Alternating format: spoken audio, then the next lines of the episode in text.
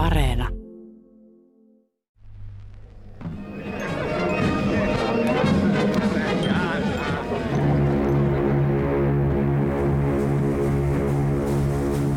Laiva irtautui rannasta ja lähti kuljettamaan saattajain onnentoivotusten seuraamia matkaajia etelää kohden.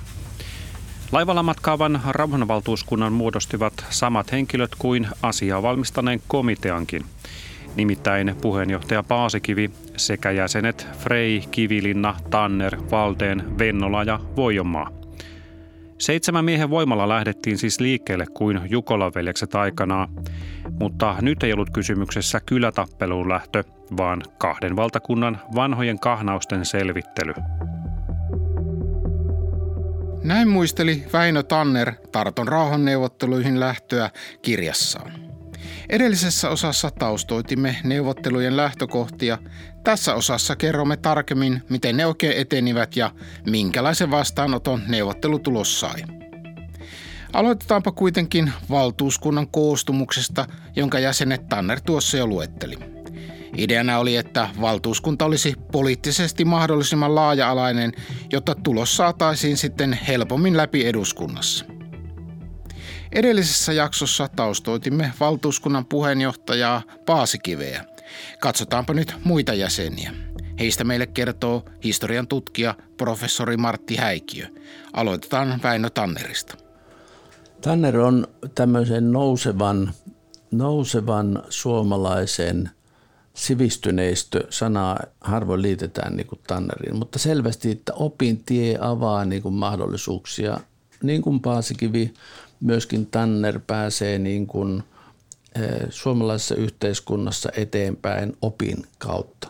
Opin halunen, lahjakas, eh, eteenpäin pyrkivä ja yhteiskunta avaa niin kuin mahdollisuuksia. Tannerhan luki sitten lakimieheksi. Hän istui muuten käräjiä Svinhovuuden opastuksella ja antaa muistelmissaan aika mainion kuvan. Minusta Tannerin taustan selityksessä merkittävintä on se, että hän, hänestä tulee elannon johtaja, toimitusjohtaja.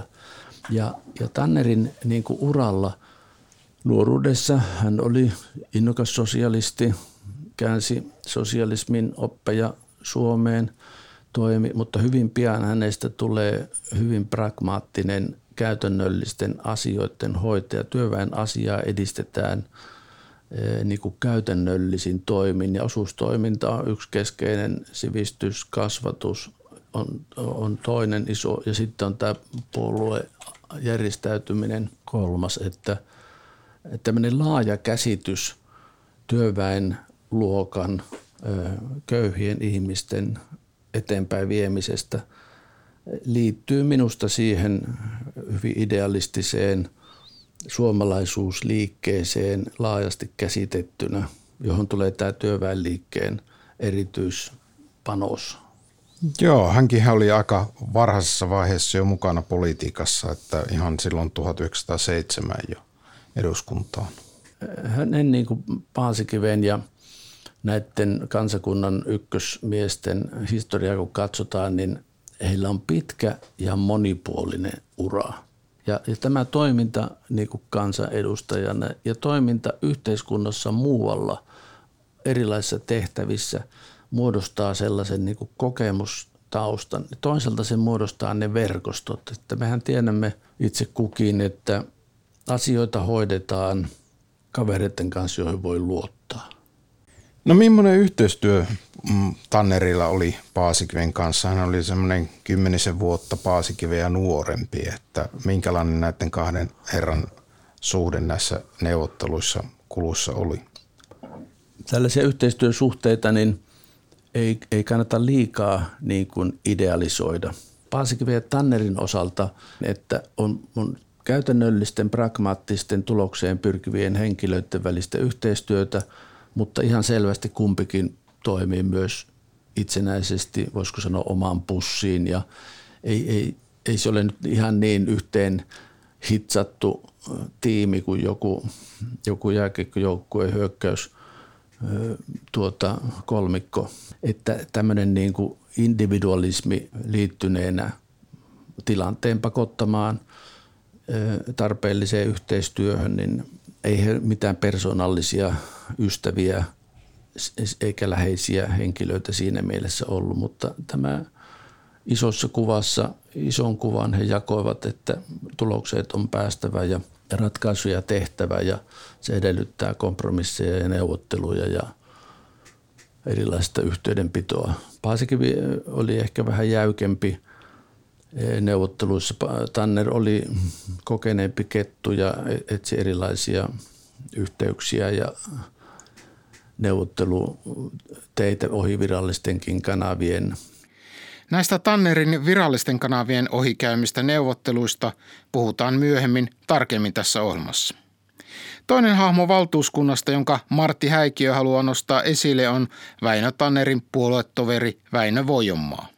Mielenkiintoinen hahmo tässä sivussa on Väinö Voijonmaa, joka, jonka tausta on historian tutkija yliopistomies, joka oli ollut mukana keväällä 18, kun punainen hallitus teki sopimuksen Neuvosto-Venäjän kanssa – maaliskuun alussa 18. Hän oli tämmöinen suursuumi mies idealistiselta pohjalta, voi sanoa etniseltä, kulttuuriselta pohjalta. Hän ei ajatellut niin sotilaallisesti. Hän on persoonana mielenkiintoinen, että hän näyttää, että hän on yksi niitä keskeisiä puukkoja Tannerin selässä koko uransa ajan. Heillä on semmoinen selvä kilpailuasetelma ja Tanner haluaa pitää Vojonmaan sivussa ja Vojonmaa katkeroituu siitä – ja koko, koko heidän uransa loppuun saakka, niin merkillisesti tämä Voijonmaa on, on niin kuin Tannerin kovimpia kriitikkoja, vaikka noin asiakysymyksissä ei hän ollut mikään luokkataistelu kommunisti, jotka tuli niin kuin toisesta suunnasta, mutta siinä on jotain semmoista persoonien yhteensopimattomuutta. He ei pelanneet niin kuin yhteen niin kuin voisi olettaa. Mutta se on kiinnostava sivuhahmo tämä Voijomaa, joka on äärettömän tietävä, osaa, osaa tämän historian, osaa Suomen Venäjän suhteet ja, ja on niin kuin asiaosaamiseltaan tavattoman merkittävä henkilö, mutta sitten noin poliittiselta osaamiseltaan jää sitten Tannerin jalkoihin aika pahasti. Jos katsoo tätä koko luettelua näistä neuvottelukunnan jäsenistä, niin siellä on aika monta merkittävää talousmiestä mukana. Että siellä on Paasikivi, Tanner, kuten jo käytiin läpi, niin sen lisäksi vielä Frey ja Valdeen. Että missä tämä niin kuin oikein kertoo? No Alexander Frey on myös kiinnostava hahmo. Hän oli itsenäisyyssenaattori, pankinjohtaja ja kuului semmoiseen, voisiko sanoa taustaltaan siihen väkeen kuin Paasikivi ja oli tämmöinen todellinen taustavaikuttaja. Valden taas on niin kuin teollisuusmies, jolla on sotilaallista taustaa ja hän taas oli lähellä Mannerheimia. No nyt on muistettava, että Mannerheim oli täysin pihalla ulkona kaikesta vuonna 2020. Hän lähti ovet paukkuen toukokuussa 18 ylipäällikön tehtävistä, ehkä perimmäisenä syynä – Wilhelm Teslefin nimitys sotaministeriksi. Hän ei voinut sitä sietää, että tästä tulee hänen esimiehensä. No olipa syy mikä hyvänsä, niin, mutta silloin oli Mannerheimin ja Valdenin välillä oli vapaussodassa hyvin läheinen yhteistyö, mutta Valden edusti niin kuin Suomen teollisuuden osaamista ja, ja, ja erityisesti metsäteollisuuden intressejä, että se osoittaa tämän taloudellisen puolen äh, tärkeyttä.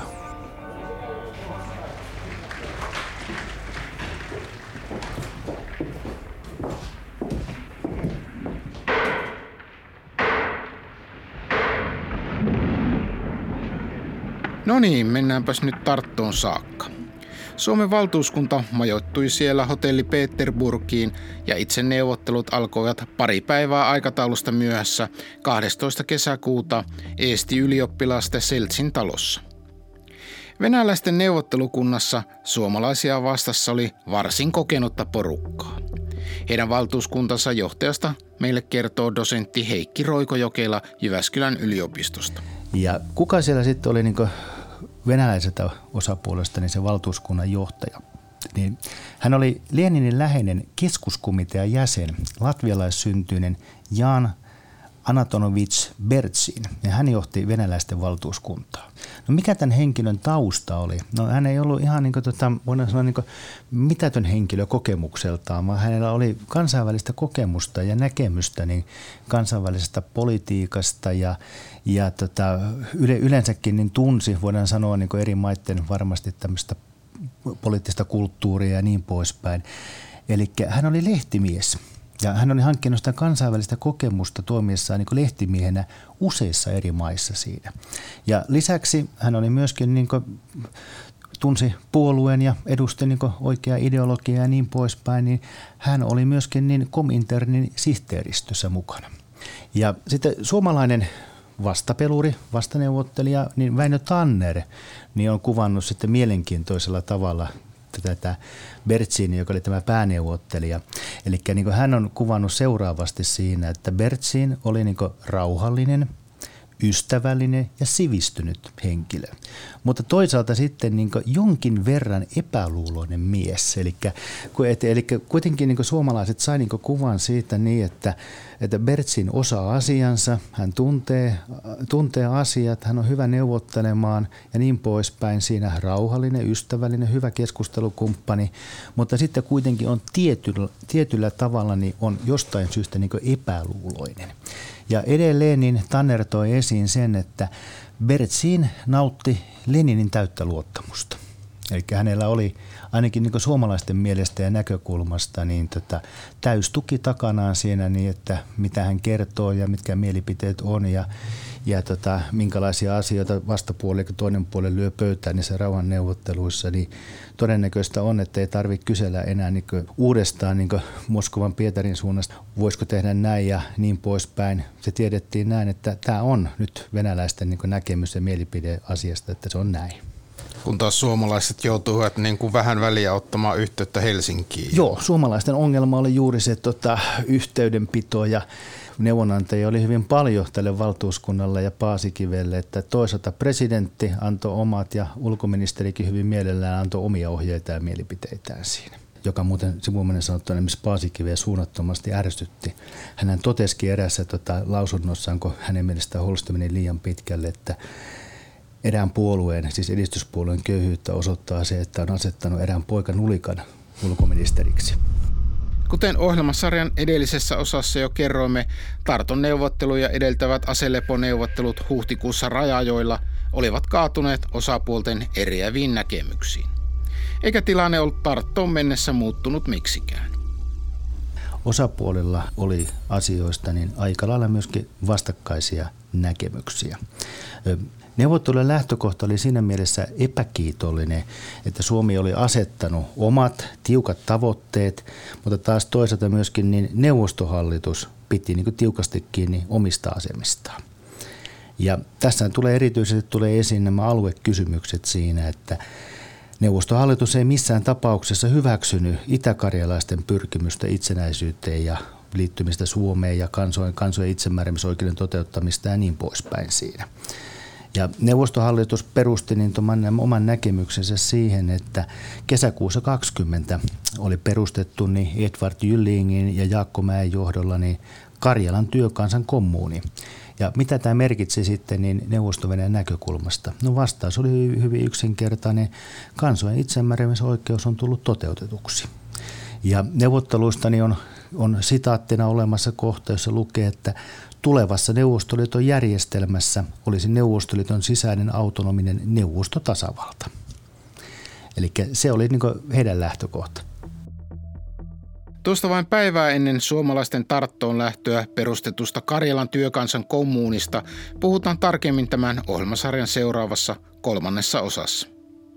Neuvottelujen takkuisuutta selittää osaltaan se, että suomalaiset uskoivat Neuvosto-Venäjän haluvan pikaisen rauhan hinnalla millä hyvänsä lähtökohdat niille neuvotteluille oli niin erittäinkin hankalat ja vaikeat.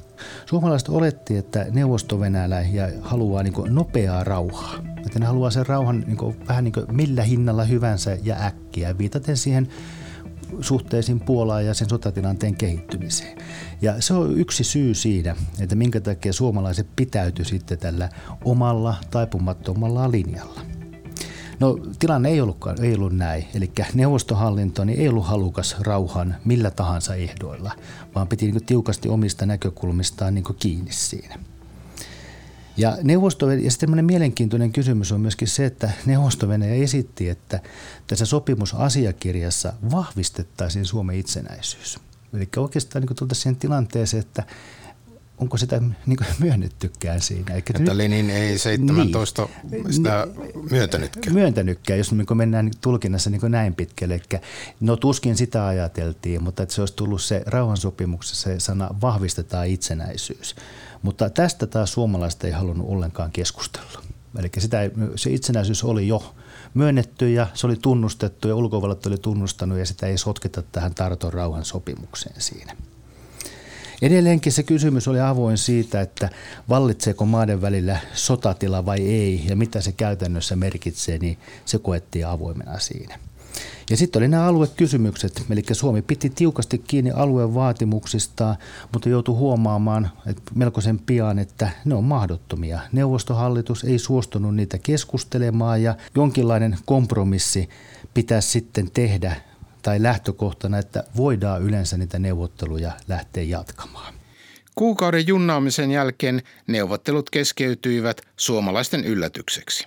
Heikki Roikojokela.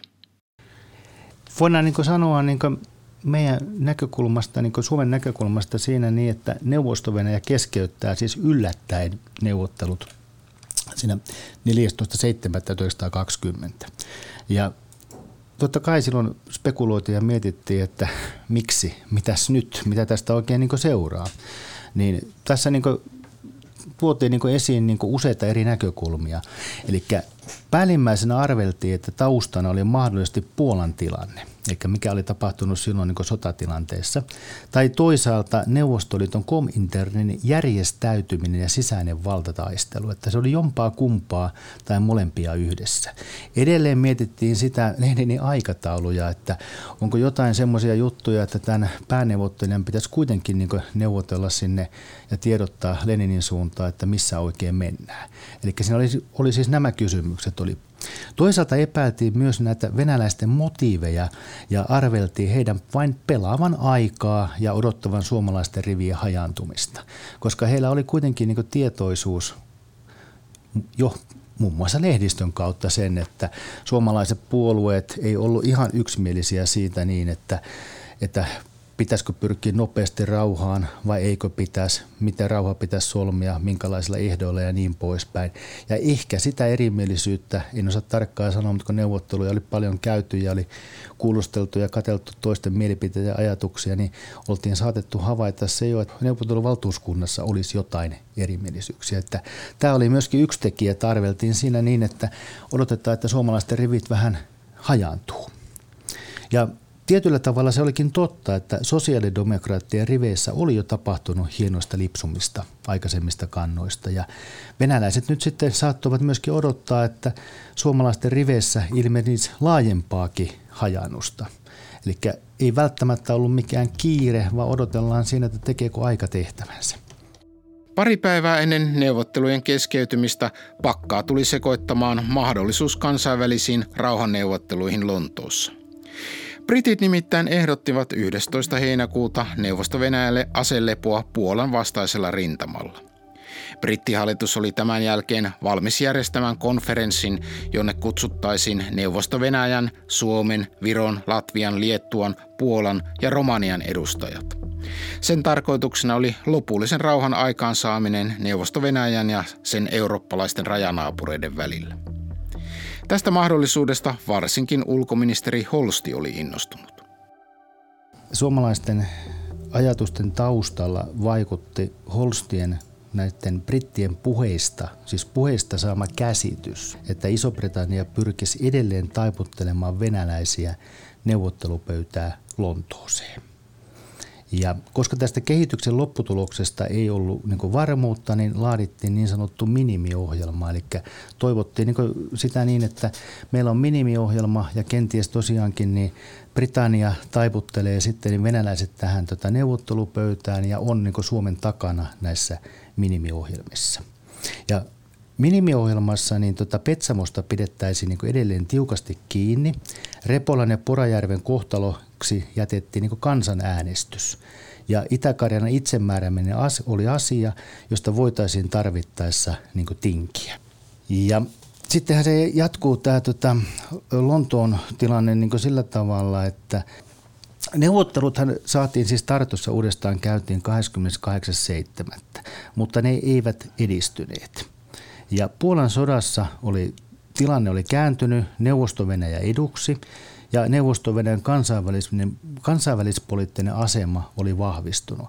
Ja tätä kautta se hylkäsi brittien esitykset neuvotteluista.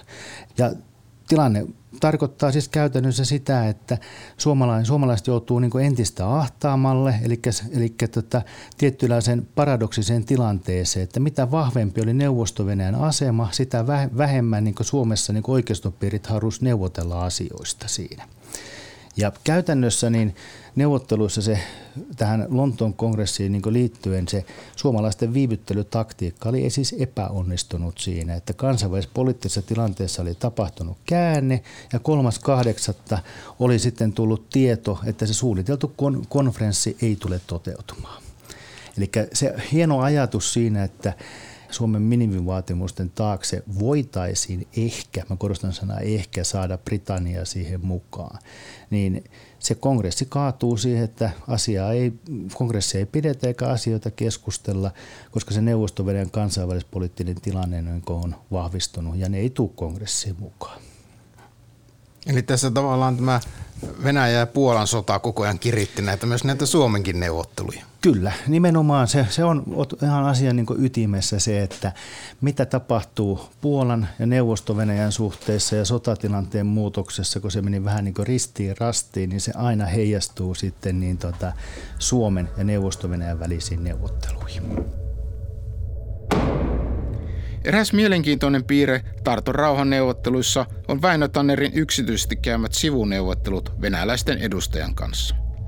Näin hän itse kertoo 29 vuotta neuvottelujen jälkeen julkaistussa kirjassaan eräästä tapaamisestaan venäläisten edustajan kanssa syyskuun alussa 20. Kello 11 olimme Kersentjevin kanssa ravintola-automatissa keskustelemassa. Mainitsin hänelle heti alkuun olevani täysin kyllästynyt tähän pitkäaikaiseen hommaan ja suunnittelevani pois lähtöä.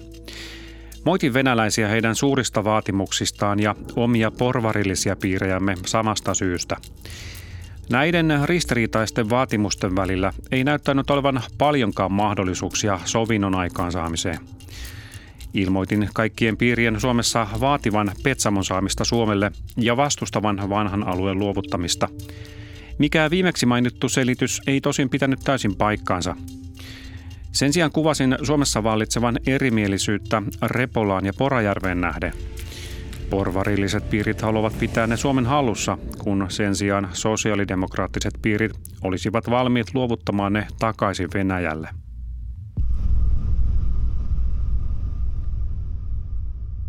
Tannerhan kävi neuvotteluja suoraan kahden kesken niin neuvostovenen edustajan kanssa siinä. Mutta niin kuin on korostettu sitä niin, että, että Paasikivi olisi ollut tietoinen niistä neuvotteluista ja asioista, mitä silloin tuotu esiin siinä. Että siinä mielessä Tanner ei niin ihan täysin sitä itsenäisesti niin tehnyt, että hän ei astunut siinä niin tämän rauhanvaltuuskunnan puheenjohtajan varpaille, vaan Paasikivi tiesi asiasta. Tämä on tietysti aika mielenkiintoinen kysymys sitten siinä niin, että no miksi Paasikivi tehnyt sitä asialle mitään – No en tiedä. Voisi, voisiko ajatella myöskin sillä tavalla, että oliko se sitten loppujen lopuksi kuitenkin yhteinen taktiikka Paasikiveltä ja Tannerilta siinä, että, että nyt tämä junnaaminen saa loppua.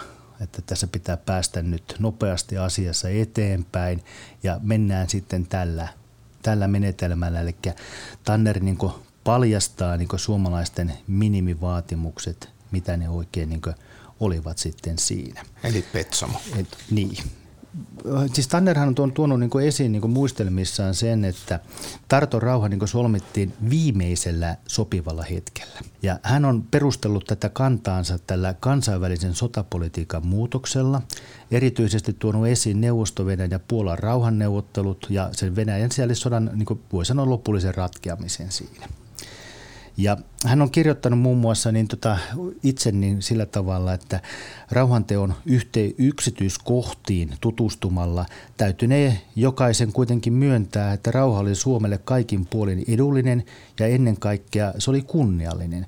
Ja se tehtiin niin sanotulla 11 hetkellä, että myöhemmin ei oltaisi saatu sellaista rauhaa, mikä sitten kuitenkin nyt saatiin. No jos nyt vähän nyt spekuloi niin asialla, että mitä toi Tannerin noi tekstit niin ja sanat voisi pitää niin takanaan, niin jos me ajatellaan sitä tilannetta sitä näkökulmasta, että suomalaiset oli pyrkinyt siihen, että ollaan reuna, reunavaltioiden Viro, Latvia, Liettua ja Puola, että me ollaan yhteisrintamassa keskenään, että erillisrauhoja ei tehdä. No nyt kun me ajatellaan sitä kansainvälispoliittista tilannetta, mikä sillä hetkellä oli, voidaan sanoa näin, että läntiset suurvallat oli vetäytynyt asiasta. Se ei enää kuvasti niin karikoiden sanottuna näin, että se ei enää kiinnostanut niitä siinä. Toisaalta sitten niin Viro, Latvia Liettua oli tehnyt jo rauhan siinä. Ja sitten niin tota, Puola oli tehnyt jo aseleposopimuksen siinä pari päivää ennen kuin Suomi allekirjoittaa sen Tarton rauhan siinä. Niin jos sitä tilannetta olisi viety vielä pidemmälle siinä, niin Suomi olisi ollut todellakin yksin siinä tilanteessa. Ja sitten voidaankin miettiä sitä niin, että olisiko Suomi saanut sellaista, sellaista rauhanehtoja, erityisesti sellaista rajaa, kun lähdettiin niin tota hakemaan. Olisiko saatu edes sitä suurenruhtinaskunnan rajoja? Olisiko jouduttu antamaan jotakin kompensaatiota? Olisiko jouduttu tekemään sitten niitä suomalaisten alueiden luovuttamisia vaihtokauppana, mitä Stolper vastusti viimeiseen saakka, että näin ei saa tehdä? Et siinä mielessä tietysti Tannerin tota, nämä ajatukset, tai siis niin puolustukset, väitteet siinä niin, että miksi hän teki niin kuin teki, niin vaikuttaisi varsin perustelulta.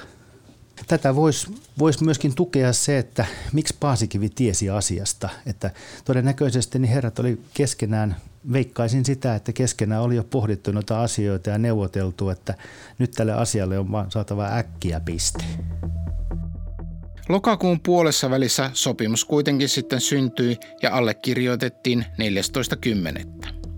Sen mukaan Petsamo liitettiin Suomeen. Repola ja Porajärvi palautettiin Venäjälle ja kuntien asukkaille taattiin vuoden ajaksi muutto-oikeus Suomeen. Suomen alueelle jäänyt Venäjän valtion omaisuus eräitä Venäjälle palautettavia laivoja lukuun ottamatta siirtyi Suomen haltuun korvauksetta. Valtiovelat kuitattiin puolin ja toisin, eikä Suomen tarvinnut osallistua Venäjän maailmansodan aikaisiin sotakustannuksiin. Suomi joutui hävittämään Inon ja Puumalan patterit sekä suostumaan Suomenlahden saarien neutralisointiin. Mutta mikä sitten lopulta kypsytti molemmat osapuolet sopimuksen neljän kuukauden junnaamisen jälkeen? Dosentti Heikki Roikojokela. Mä luulen sitä niin, että suomalaisten näkökulmasta niin se oli tosiaankin tämä kansainvälispoliittisen tilanteen muutos olisi aika tärkeä tekijä. Toisaalta sitten, niin kuin myöhemminkin on todettu siinä niin, että sitä keskustelua julkisuudessa, lehdistön palstoilla, niin suhteesta neuvosto-Venäjää ja rauhasta ja rauhan solmimisesta ja siitä, että sitä ei kuitenkaan tehdä, tehdä tota, että se on tärkeä päämäärä ja ehdoton tavoite, mutta sitä ei solmita millä ehdoilla tahansa, niin sitä oli käyty jo aika paljon siinä. Että voitaneen ehkä sanoa myöskin, että julkinen mielipide oli, pikku, oli niin pikkuhiljaa niin kääntynyt siihen niin, että kyllä se rauha nyt tehdään siinä niin, että saadaan tämä tilanne niin tota, rauhoitettua siinä.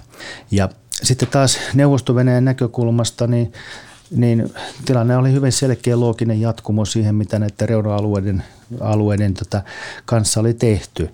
Muistaakseni niinkin nopeasti kuin 23.10. eli muutama päivä sen tota, rauhansopimuksen jälkeen, niin neuvosto ratifioi sen sopimuksen. Ei ole mitään ongelmaa. Mutta Suomellahan oli ongelma siinä. Eli se, se kuitenkin, että kun se tuli sitten niin yleiseen tietouteen tämä rauhansopimus ja mitä siellä on sovittu rajalinjoista ja miten Itä-Karjalan tilanne tai aluekysymykset tähän nyt sitten tuli liittymään ja niin poispäin siinä, niin se ei ihan pure, sitä ei ihan purematta nielty.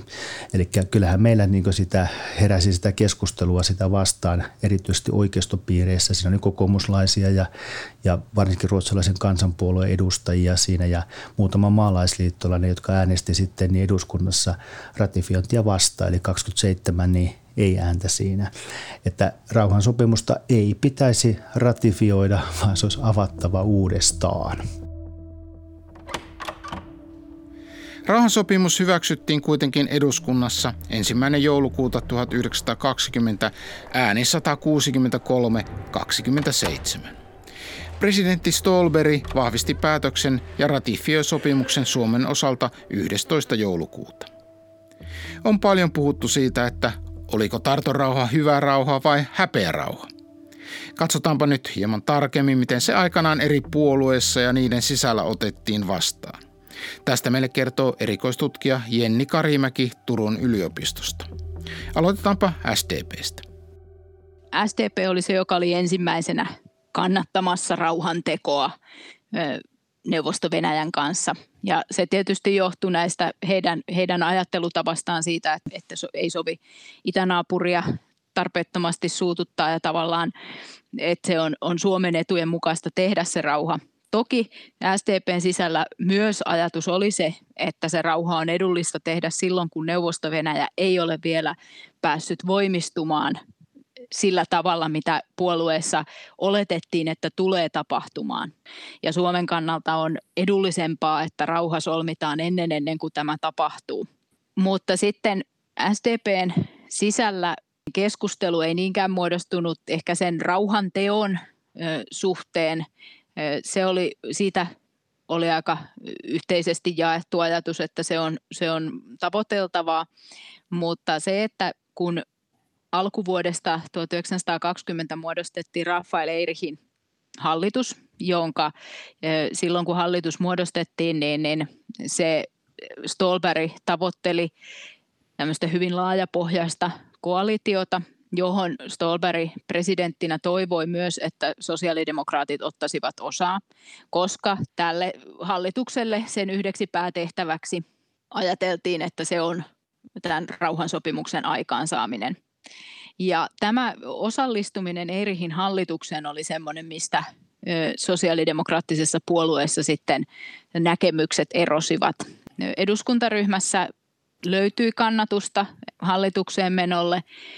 Jopa jäsenkunta oli sitä mieltä, kun sitä jäsen, jäsenistöltä tiedusteltiin, että hallitukseen voisi mennä, mutta sitten loppujen lopuksi se kariutui sitten tämä sosiaalidemokraattien hallitus aivan lopulta siihen, että, että luokkaetu on tärkeämpää sosiaalidemokraateille ajaa ja että tämmöisessä kansallisen edun kokoavassa laajassa koalitiossa se luokkaetujen ajaminen ei olisi mahdollista – mutta tota, osallistuivat kyllä, Tanner ja Vojomaa olivat mukana tässä rauhavaltuuskunnassa, eli siinä mielessä sosiaalidemokraatit kyllä osallistuivat siihen niin kuin lopullisen rauhansopimuksen tekemiseen kyllä, ja antoivat sitten sille tukensa eduskunnassa. Että...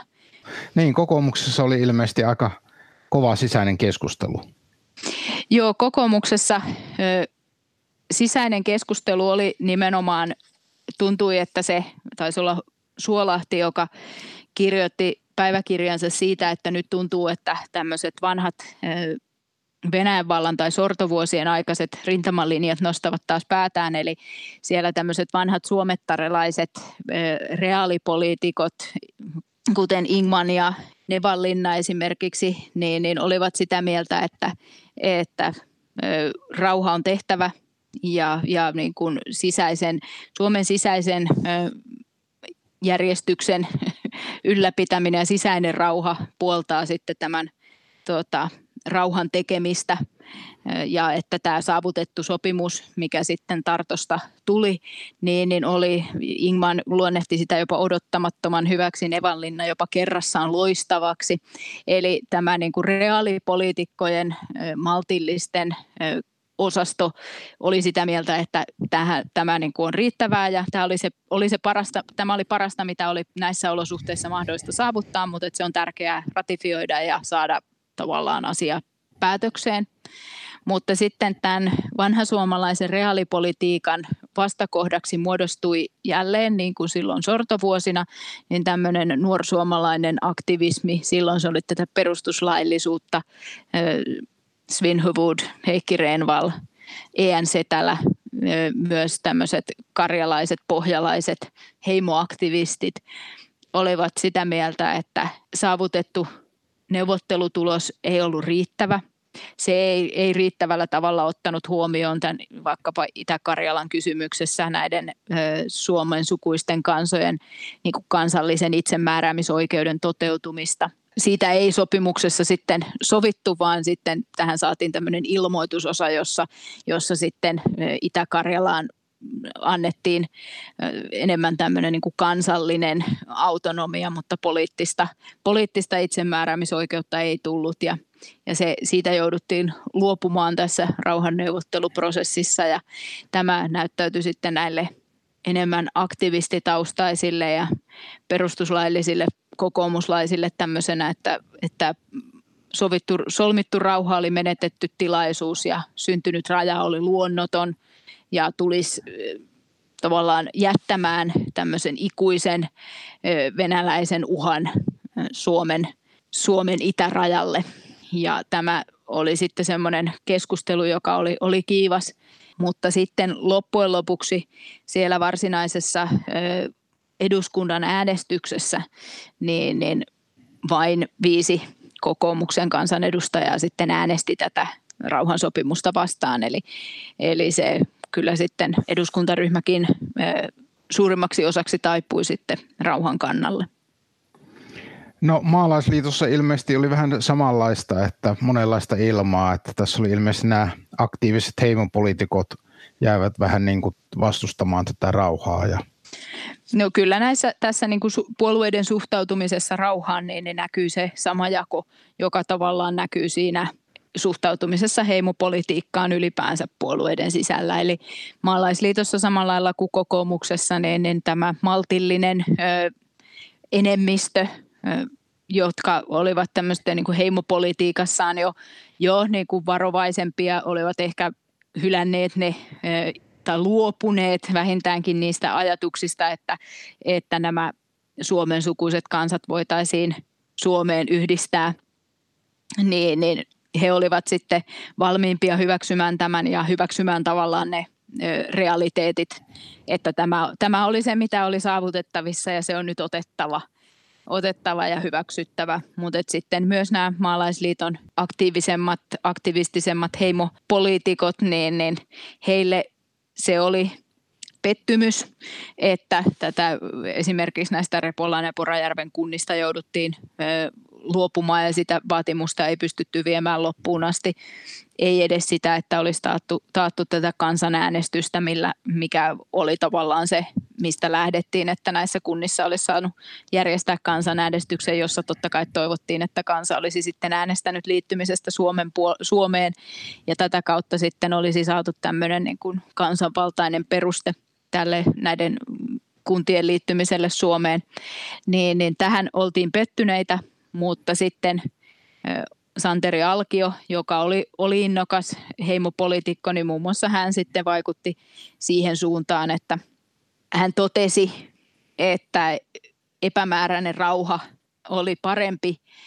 Sellainen rauha, jossa ihan kaikkea ei saavutettu, oli kuitenkin parempi kuin sitten semmoinen epämääräisenä jatkuva sotatila, jossa sitten olisi vaikea, vaikeampaa tavallaan tehdä sitä, nähdä sitä, että missä, missä se raja menee ja mit, miten kaikki, kaikki asiat olisi niin poliittisesti kuin talouspoliittisesti sitten järjestetty. Eli myös Alkio taipui, taipui sitten tämän Tarton rauhan sopimuksen kannalle.